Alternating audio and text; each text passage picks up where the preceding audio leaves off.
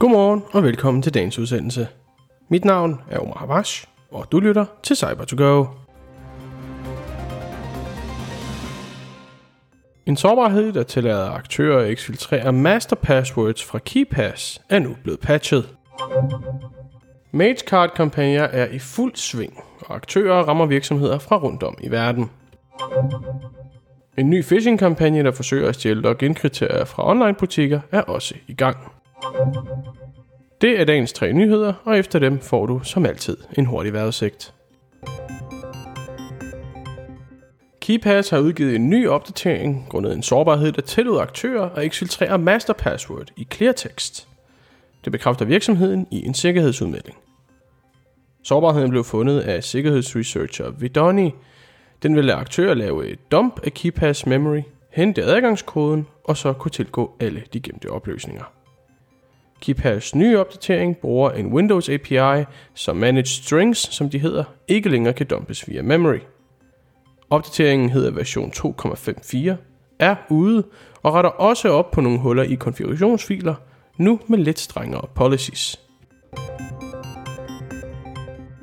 En ny MageCart-kampagne er i gang.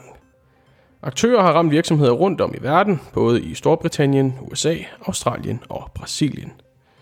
De bruger sårbarheder i virksomheders e-commerce-platforme eller i sårbare tredjeparts-services. De bruger såkaldte skimmers med Base64-encoding, og de skimmers udgiver sig for at være platforme som Facebook Pixel eller Googles Tag Manager. Basalt set rammer de online-butikker og injekter scripts, der stjæler kreditkortoplysninger fra kunder, når de skal til at tjekke ud og bekræfte deres køb. Det stjålne data transporteres så via et HTTP-request i skimmeren og sendes så retur til aktørerne. Og så taler vi om endnu en kampagne, hvor aktører ved brug af MageCart forsøger at frarøve online-butikker penge. I den her kampagne sender de klagemails til online-butikker, hvor de udgiver sig for at være utilfredse kunder med fejlede ordre, som de alligevel har betalt for. De bruger kontaktformularer eller sender den via almindelig e-mail. Når så butiksejerne åbner e-mailen, bliver de mødt af en klage med vedhæftet link til en pdf i noget, der ligner Google Drive. De logges til at downloade pdf'en, der angiveligt er et bevis på, at pengene er blevet trukket i form af et kontoudtog fra banken. Når så den downloades, kommer der i stedet ned en scriptfil på computeren. Den scriptfil er malware, nemlig infostjæleren Vidar. Den stjæler så browser-cookies, gemte adgangskoder, Auth2FA-databaser og tager endda screenshots af Windows-skærmen. Når så den har det data, den skal bruge, sendes det retur til aktørerne, og de kan så inficere kundens website yderligere, eller endda sælge login-kriterier videre.